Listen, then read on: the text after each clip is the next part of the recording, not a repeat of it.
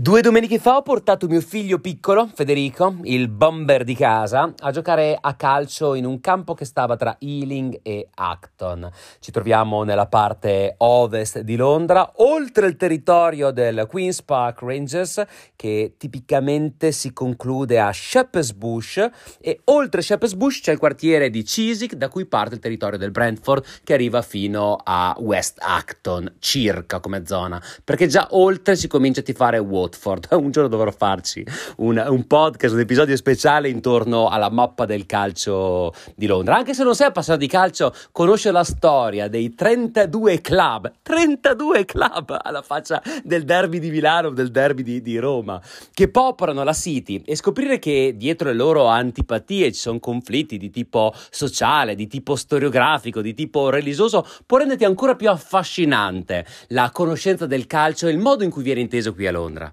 Dicevo che ci trovavamo nel territorio del Brentford al punto che da questo parco in lontananza si poteva intravedere lo stadio del Brentford FC. Una squadra che nella sua storia non è mai salita in prima divisione, non è mai salita in Premier League, prima di quest'anno, perché l'anno scorso ho guadagnato la storica promozione nella massima divisione inglese. Le maglie sono a strisce bianche e rosse e il logo contiene l'immagine di un'ape. Infatti, tanto i giocatori quanto i tifosi vengono definiti le api, the bees.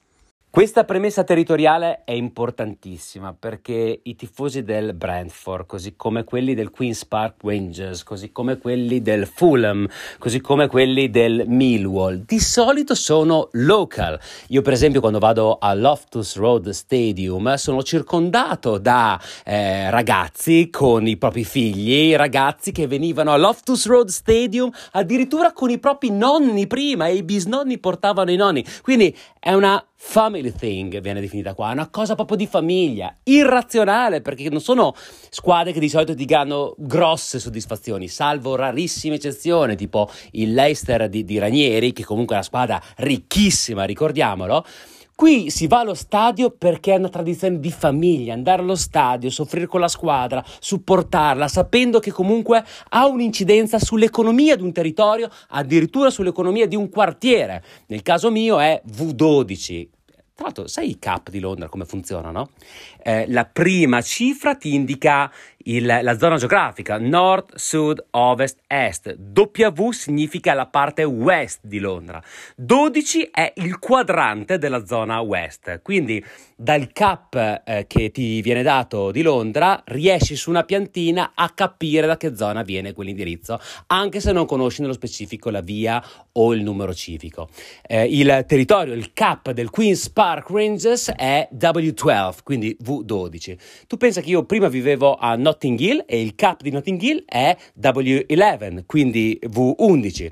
Mi sono voluto spostare fuori da Notting Hill leggermente più ad ovest, ma di un solo quadrante, per avere diritto di voto rispetto allo sviluppo dello stadio del Queen's Park Rangers nel territorio di V12. E anche questa premessa era importante per farti capire il legame con il territorio. Che cosa intendo? Eh, talvolta i tifosi prediligono le serie minori perché dicono il club qui è roba nostra, man mano che vai su arrivano i soldi, arrivano anche i turisti e sono degli estranei rispetto al nostro territorio. Nello specifico, se tu vai a vedere il Chelsea, ad esempio, io sono stato diverse volte perché uno dei miei clienti è sponsor del, del Chelsea, mannaggia lui mettesse 4 lire nel QPR che almeno tirano su 4 giocatori buoni, comunque sia, sono andato a vederlo in tribuna, cosa succede? Ti guardi attorno e vedi cinesi, indiani, una marea di italiani, di inglese pochissimi. E se tu parli con gli inglesi, loro ti dicono era più bello quando stavamo in terza divisione, in quarta divisione, perché lì il club raccontava del nostro territorio, dava voce a noi che non avevamo voce, mi spiego? Adesso sono arrivati i petroldollari, i russi armati di, di gas e contanti e spesso queste squadre sono tifate da trophy hunters, quindi cacciatori di trofei, tutti i Chelsea e sai che negli ultimi anni qualcosa alla fine la squadra vince. Però dice poco del quartiere di Chelsea, poco dei local, a differenza del Queen's Park Rangers che ha un community service molto forte, così come quelli del Brentford.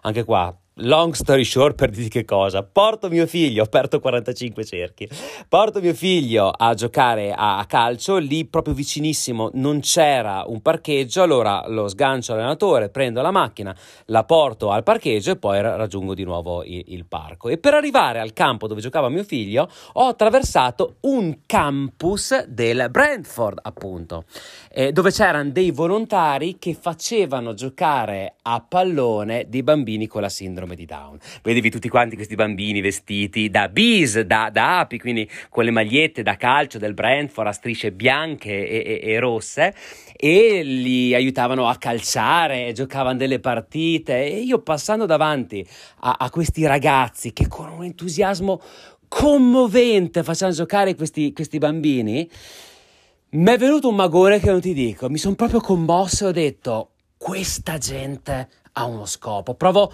una sincera, spontanea e, e invidia per questi ragazzi, invidia, la chiamerei proprio così, invidia, perché vedevo gente che aveva uno scopo ed era 100% lì, commit da fare la differenza nella vita, in una giornata di questi ragazzi, non parlando di inclusività, come spesso si fa all'interno de, de, dei fondi delle aziende o, o, o delle aziende pseudo no profi, no, parliamo di inclusività, tutte puttanate, alla fine spesso sono speculazioni per tirare su, che cosa? Attenzione, soldi, popolarità, consensi, la gente lì era lì per fare la differenza per questi ragazzi, per le loro famiglie, che spesso vivono in funzione di questi ragazzi e non ce l'hanno neanche un giorno libero. Allora questi ragazzi che cosa fanno? Vanno a prendere i bambini, li portano al parco, giocano assieme, li coinvolgono, gli fanno la merenda, offrendo anche del tempo libero alle famiglie, per cui questi bambini sono diventati l'impiego principale.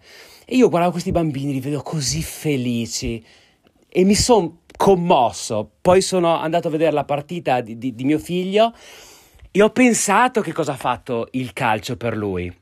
Ho pensato quando più timido rispetto al fratello grande è, è, arrivato in questa città, non conosceva una lingua, smarrito forse anche dalla, dalla, sua grandezza e per lui che ha avuto la fortuna, oltre di essere pienamente sano, di essere stato baciato dal talento, per lui il calcio è stato uno strumento di integrazione all'inizio faceva fatica a fare amicizie, poi ha cominciato a prendere a calcio un pallone e si è accorto che prendendo calcio a pallone l'attenzione di tutti andava su di lui. È un bambino che, beato lui, grazie al suo talento si fa voler bene. Io cerco di fargli capire l'importanza dello sport, le metafore che ci sono dietro, che non è solo un fatto di vittoria. Il famoso detto della Juve, no? Vincere non è importante, è l'unica cosa che conta. Che grande cazzata! Ma nella vita tu quando hai vinto hai imparato qualcosa? Sì, forse qualcosa, ma le lezioni della tua sconfitta? Le fondamenta dei tuoi successi stanno da quello che sei riuscito a imparare dalle tue sconfitte. Perché quando vinci sei troppo impegnato a crogiolarti del tuo pseudo successo, mentre quando ti lecchi le ferite è lì che costruisci le fondamenta dei tuoi successi futuri e della legacy che lascerai. Vincere è l'unica cosa che conta. Ma che minchiata! Ma che minchiata! Vincere ad ogni costo? Allora i dettatori della Juve diranno: Eh beh, sì, loro in effetti, no? Comprando gli arbitri, tutto il resto. Ma lasciamo stare sta, sto di trilogia. Non è vincere ad ogni costo, è vincere rispettando le regole, rispettando gli altri, rispettando te stesso, mettendo impegno in quello che fai. E il calcio offre queste metafore. Ti faccio un esempio. Eh, due anni fa, ed è anche per questo che io ho scelto di farlo conoscere una squadra diversa rispetto a quelle mainstream. Infatti qua dicono ehm, che ci sono tre regole per scegliere la... Ah, sto andando a parlarti forse di quello che dovrò affrontare in un altro podcast, però vai, te l'anticipo adesso. Ci sono tre regole per scegliere la tua squadra di calcio qui a Londra, visto che ce ne sono tante, sono 32 squadre appunto. La prima è always support your local football team, sempre tifare la squadra del tuo quartiere. Always support your father's football team. Se non hai una squadra di quartiere, tifa quella che tifava tuo padre, perché è una family thing, come dicevamo prima. Se tuo padre è totalmente disinteressato al calcio, allora tifa la squadra che è più in linea con i tuoi valori. E io per esempio sono molto orgoglioso nel fatto che il QPR sia sempre definito un family team, un, uno spazio per famiglie, non avendo gruppi di tifoserie organizzate come degli hooligan, ma anche quando faceva figo avere gli hooligan violenti a tua parte, e più eri violento più eri figo. Il QPR ha sempre attirato delle antipatie perché ha detto no, noi siamo uno stand per famiglia, al posto della curva noi mettiamo i bambini. Stupendo! Ma di che stiamo parlando? Ebbene, tre anni fa noi perdevamo 3-0 in una partita, facciamo 3-1, 3-2, 3-3, rigore a nostro favore al novantesimo. Si presenta sul dischetto di, di rigore Nucky Wells. Okay? Eh, centravanti del, del QPR di, di, di, quell'anno. Si presenta sul dischetto di, di rigore dopo una rimonta di tre gol, calcia, sbaglia bambini delusi anche dirlo, il, il, l'arbitro fischia tre volte, quindi segna la fine della partita. Io prendo i bambini, avevamo i, i, miei due figli, più la classe di mio figlio grande, più gli amichetti di mio figlio piccolo, loro delusissimi, fanno no, come ha fatto a sbagliare? Dico, bambini, nella vita i rigori li sbagliano coloro che hanno il coraggio di tirarli. Adesso sapete noi cosa facciamo? Ci saranno una marea di tifosi che vanno giù, fischiano, protestano. Noi adesso andiamo tutti quanti assieme, anche se piove, stiamo fuori dagli spogliatoi finché esce Nucky Wells e lo applaudiamo tutti quanti assieme. Vi ancora il magone, guarda, a raccontartelo. Il bambino ha detto: Sì, sì, è vero, è vero. Per esempio, a voi capitate, dico bambini, di sbagliare un compito o, o di sbagliare qualcosa, o costruire una torre con i Lego e vederla crollare? Sì, come vi siete sentiti in quel momento? Malissimo Ecco, pensate come si sente lui in questo momento. Noi dobb- dobbiamo fargli capire che siamo con lui nella buona e nella cattiva sorte perché questo fanno i tifosi. Non tifano solo quando è conveniente, non tifano solo quando la squadra vince, anche e soprattutto gli fa sentire la vicinanza in questo momento perché là fuori da quegli spogliatoi non ci sarà nessuno per la delusione. Va bene, allora andiamo, sotto la pioggia esce Nucky Wells e tutti sti bambini, immagina 15 bambini si trova di fronte, eh, che lo applaudono e, vedi lui che si commuove perché vedi un atleta distrutto da aver sbagliato il rigore decisivo. Vabbè, finisce la stagione e lui fa di tutto per rimanere al Queen's Park Ranger perché dice avevo unfinished business là, non ho dimostrato tutto il mio valore e nell'intervista che ha fatto l'anno successivo ancora l'attaccante al QPR ha detto io mi ricordo quando ho sbagliato quel rigore e fuori ad aspettarmi dallo stadio c'erano quei bambini ad applaudirmi. Io sono rimasto per loro. Ti rendi conto della differenza che abbiamo fatto? 15 bambini a supportare un atleta in difficoltà hanno fatto sì che quell'atleta rimanesse. Questo è il calcio, questa è la passione per lo sport, questi sono i grandi insegnamenti che lo sport ti può dare, ti può insegnare, a patto che ci sia qualcuno che te li fa capire che il calcio è un linguaggio universale della vita. Tu, ma il calcio potrebbe essere qualsiasi sport, io incidentalmente sono appassionato di calcio. Tu guardando uno sport capisci che lì è un microcosmo del macrocosmo dell'esistenza. Però ti ripeto, c'è bisogno di qualcuno che te le spiega queste cose. Perché se io guardo il calcio, soprattutto quello ai massimi livelli, non vedo grandi valori nel corso degli anni le ho viste tutte, da motorini che volano in curva a cori contro dei giocatori per il colore della loro pelle, per il loro taglio di capelli. Le ho viste tutte, ho visto il peggio nel mondo del calcio. Ho visto comprare arbitri, ho visto retrocedere squadre per illeciti sportivi, ho visto truffare il fisco, ho visto condonare il condonare del sistema calcio i ricchissimi per castigare i piccolissimi. Ecco, lì uno potrebbe perdere la speranza nei riguardi non solo del calcio ma dello sport, ma se qualcuno al tuo fianco ti aiuta a orientarti in questo mondo, tu puoi trovare grandi insegnamenti lì dentro. Nel caso di mio figlio, lui ha vinto la timidezza grazie al calcio lui sta ricostruendo, sta costruendo la propria solidità, il proprio carisma. E nel calcio lui sta mettendo anche l'impegno che non mette nella scuola, non te, ne, non te nascondo, ad esempio gli danno a fare eh, 20 righe di compito, già lui a 10 dice ma che davvero devo arrivare a 20, se invece l'allenatore gli dice fai 20 eh, piegamenti, lui ne fa 80 per gamba, perché sa che con l'impegno lui poi produrrà dei risultati, cioè segnala media di due gol a partita che attualmente ha. E allora il mio sforzo è questo, quello di prendere la metafora del calcio e declinarla poi nella scuola. Vabbè, te la faccio veramente in breve.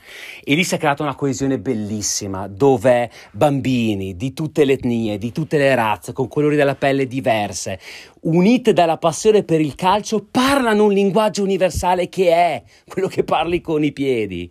C'è uno spirito di squadra magnifico, i genitori sono tutti coinvolti. Io stesso faccio grandi sacrifici perché il sabato talvolta dei genitori, dei nostri amici non riescono a portare i bambini, siccome io la macchina a sette posti, lo raccontavo stamattina sul canale Telegram che trovi sempre, lo ricordo, a t.me slash chi cerca Tova, passo con la mia macchinetta, sembra il, il pulmino della scuola, ne carico uno, quell'altro, quell'altro, no? li porto d'allenamento, poi li porto tutti quanti a casa ed è stupendo vedere il loro entusiasmo e la voglia di stare assieme.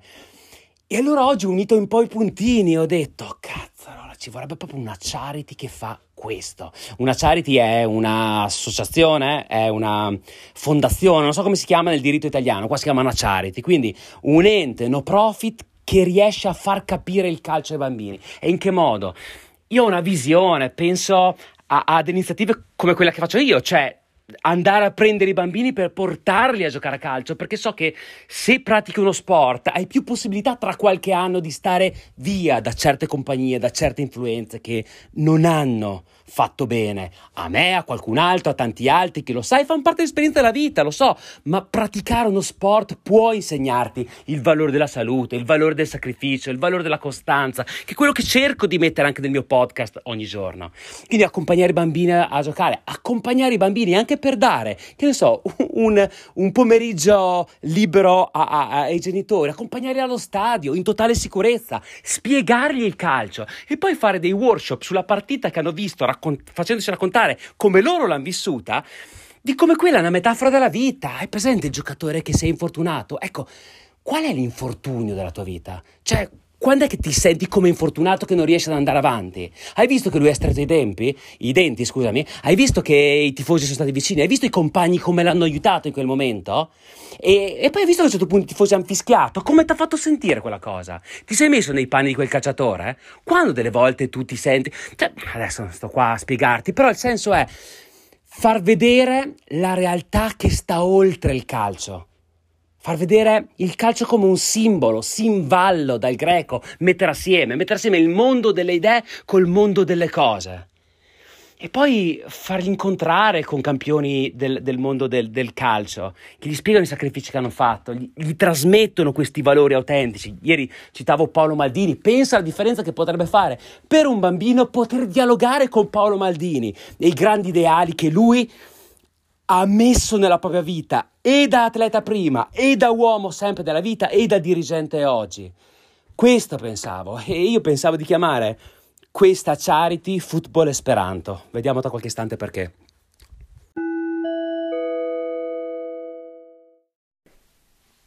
Intanto il significato per me dello sport, siccome io sono completamente non sportivo, risiede interamente nelle storie delle persone, a partire da Bebbe Vio, la cui conoscenza tra l'altro devo a Sandro Sorace, a anche quelle dei giocatori della nazionale che è andata agli europei quest'anno, italiana, non so, ah, per esempio Pelé, ecco, secondo me i casi di studio, i casi di eccellenza potrebbero aiutare molto nel veicolare ai ragazzi un'idea che condividiamo essere sana di sport. Poi dal punto di vista fattivo si potrebbe anche pensare al crowdfunding, perché mm, mi viene in mente il libro eh, di Cavallo di storie della buonanotte per bambine ribelli che è stato completamente finanziato a livello mondiale con la più grande campagna di successo di crowdfunding. Ecco, si potrebbe studiare quel modo.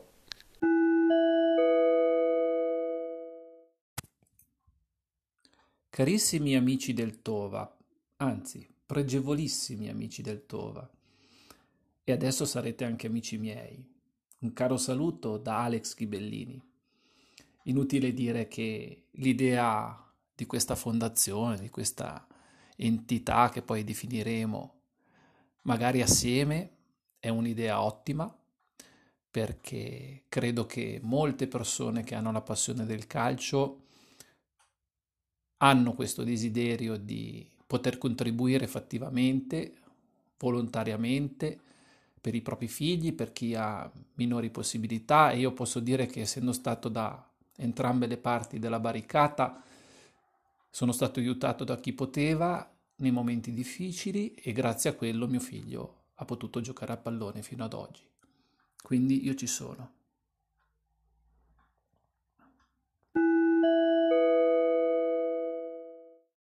Lo sport da cui potresti prendere ispirazione si chiama baskin con la K è lo sport più inclusivo che conosca e, ed è veramente anche bello da guardare. Uh, praticamente in quello sport può giocare chiunque, dall'atleta al bambino, all'anziano, a persone con altissime disabilità, quindi dalla persona in carrozzina a quella che è in carrozzina ma non riesce neanche a parlare, muovere soltanto la, la mano ed è una cosa incredibile perché alle persone con più abilità vengono attribuite più disabilità. Quindi un atleta non potrà mai bloccare o togliere la palla a una persona che ha una disabilità più forte della sua. Però mi rendo conto che è forse più difficile da spiegare che da, da vedere. Ti consiglio veramente di guardarlo perché è proprio interessante. E infatti, nonostante una persona con più abilità potrebbe tirare, fare canestro, guadagna più punti se va nell'area in cui un disabile, magari quadruplegico, deve fare andare una pallina su, una, chiama, su un pezzo di legno e cercare di fare canestro. Per quello che è la mia esperienza, un po' nel contesto familiare in cui sono cresciuto, un po' per le esperienze da educatore che ho fatto in passato, io sono sicuro e so di per certo che il principale metodo di apprendimento per i bambini e per gli adolescenti sia quello dell'osservazione. Puoi raccontare tutto quello che vuoi, fargli lezioni, ma loro ti guardano guardano il modo in cui tu affronti la vita, guardano il modo in cui tu affronti le tue emozioni, la rabbia, la vittoria, la sconfitta, gli errori, soprattutto quelli degli altri, perché sei parte di una squadra. E vivere in un contesto che si occupa anche dell'educazione emotiva attraverso lo sport, che forse è una palestra ottima per, per, questo tipo di cose, secondo me potrebbe essere davvero molto positivo per creare poi degli adulti dopo più attenti alle diversità, più attenti a chi è meno fortunato di te e quindi potrebbe anche vivere delle esperienze di dono agli altri del proprio tempo, magari per dedicare e capire meglio il punto di vista degli altri, entrare più in empatia con gli altri. Proprio ieri eh, su Facebook ho visto un post di un allenatore che mh, mm, allenava a calcio dei ragazzi disabili. Mannaggia me che non mi ricordo mai i nomi e quindi nonostante sia andata a ricercarmelo stamattina non l'ho più trovato, però mi sembra una cosa veramente molto, molto bella prendere questi ragazzi dalle loro famiglie, farli divertire, farli giocare. E penso un po' alla combinazione, io ricercando la mia nicchia sul lavoro ero indecisa tra le calciatrici donne e il dopo di noi eh, dal punto di vista di questi ragazzi disabili. E beh, speriamo di unire le due cose. E poi, Tova, come facciamo però? Tu sei lassù, noi siamo qui, non so, dobbiamo fare una specie di partita del cuore, raccogliere dei fondi. Quale sarà la soluzione migliore? Ciao e buona giornata a tutti.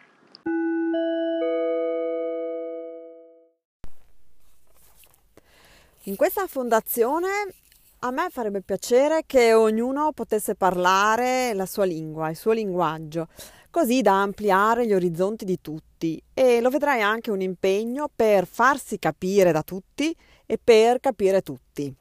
Naturalmente il testimonial potrà essere solo Paolo Maldini. Ciao Tova, ciao a tutti! Caro Tova, oggi tocchi un tasto per me molto, molto sensibile perché come sai noi abbiamo una bimba con una grave disabilità, Carlotta, e, strutture di cui tu parlavi stamattina noi ne abbiamo, ne abbiamo conosciute e quindi posso essere testimonianza viva del fatto che siano veramente importanti per i bimbi e per, le, per, i genitori, perché sono veramente un bellissimo, un bellissimo sollievo. Noi poi come famiglia abbiamo avuto l'esperienza di partecipare tipo a Dynamo Camp, che è questa struttura che permette di fare tantissime attività a bambini disabili, eh, cose che non, neanche, non si crede neanche che siano possibili, e di venire a contatto con un mondo che non conoscevamo, con un mondo di, di volontari, di gente che che è bella, bella dentro e che ha un cuore grande che, che riesci persino a sentirlo battere, pazzesco, quindi ti dico vai avanti assolutamente.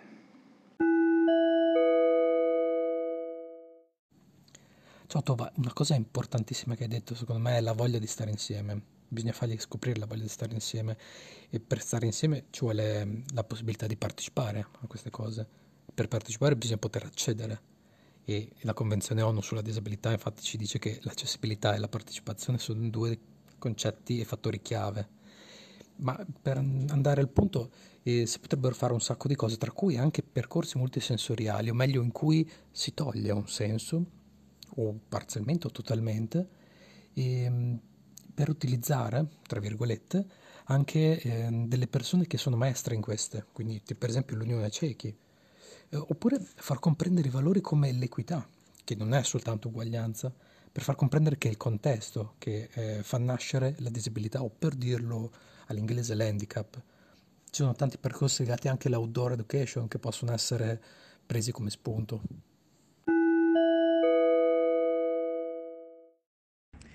Sin da quando ero ragazzina, fa conto 13-14 anni, andavo nell'oratorio della mia parrocchia per fare volontariato e far giocare i bambini per preparare il Grest, le estati ai ragazzi. E ti devo dire che purtroppo il calcio non è proprio uno sport in cui brillo perché ho un po' i piedi a papera, ecco. E sono anche un po' fallosa, nel senso che magari mi viene da tirare le magliette di chi mi passa vicino e so che non si fa. Per cui non ti saprei dare oggettivamente dei valori calcistici da trasmettere in una fondazione, tranne forse uno, che è quello del tifo. Perché se da giocatrice faccio schifo, però da tifosa ecco mi piace incitare, ridere, scherzare, un tifo che secondo me è fondamentale, ma che deve essere, deve dare un valore aggiunto a chi gioca, e, ma anche a chi tifa, perché secondo me la cosa più importante in assoluto è divertirsi.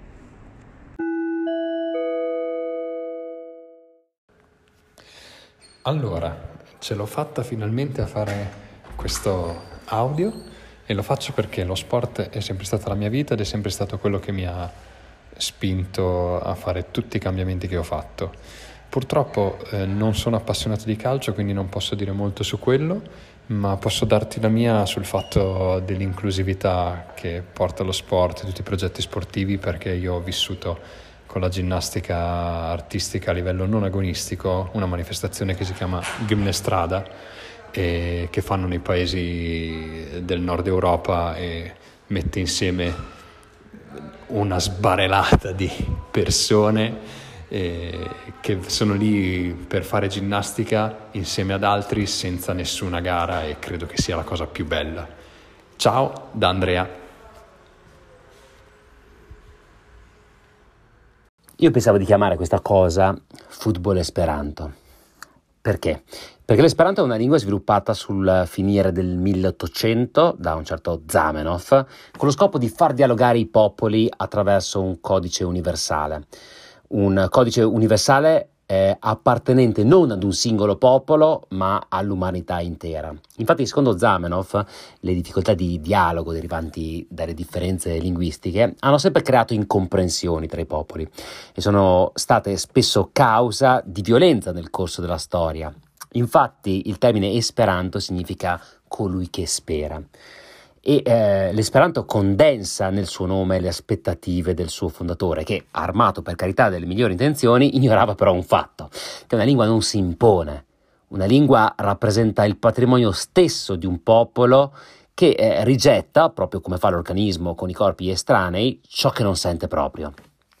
Questa, secondo me, fu la causa sostanziale del fallimento del progetto di Zamenhof, che non ha mai trovato piena diffusione con eh, il suo libro che si intitola Unua Libro, eh, presentato a Varsavia nel 1887, che viene ad oggi considerato più che altro un manifesto filosofico, più che un manuale di linguistica.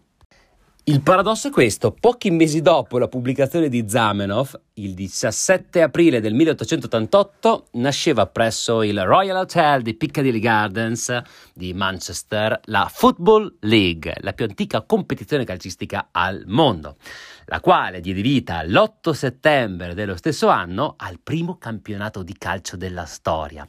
In questo primo campionato presero parte 12 leggendarie squadre che sono ancora oggi note come i membri fondatori, non solo della League ma del calcio. Vado a memoria Blackburn Rovers, Barnley, Bolton, Accrington, Everton, Preston, Aston Villa, Derby County, Notts County, Stoke City, West Bromwich Albion, Wolverhampton, sono 12, sì, fine. Wolverhampton. cioè, l'idea di Zamenhof era in sé corretta, ma era il suo linguaggio ad essere sbagliato. Perché il calcio è una grammatica universale, quella stessa grammatica che lui aveva provato a costruire e a imporre ad un popolo. L'esperanto come lingua è una strategia top-down, quindi formalizzata in alto da un accademico e imposta verso il basso e il popolo l'ha rigettata. Invece il calcio ha tutte le caratteristiche dell'esperanto, ma è una strategia neurolinguistica bottom up, quindi affonda le proprie radici nella tradizione popolare e in alto il sistema dei, dei 12 club fondatori l'hanno formalizzato in quella che è la Lega inglese. Citando Pierpaolo Pasolini, il calcio è un sistema di segni, una lingua seppur non verbale. E come tale, concludo io, è in grado di comunicare, coinvolgere, trasmettere, trasmettere valori e probabilmente farlo con impareggiabile efficacia, sicuramente in maniera più efficace di quello che può una lingua studiata a tavolino da un accademico. Viene da ridere, sono le 18.30, ho ancora un mare, un mare di lavoro oggi. Per mettermi in pari con quello che ho trascurato la settimana scorsa mentre ero a Dubai e sto pensando di lanciare un'altra attività, una, una charity, che so che mi piegherà ancora più tempo, non so come farò, ma so che è possibile e se lo voglio veramente assieme a te lo posso raggiungere. Qui Raffaele Tovazzi per gli amici Tova e questo è Chi cerca Tova.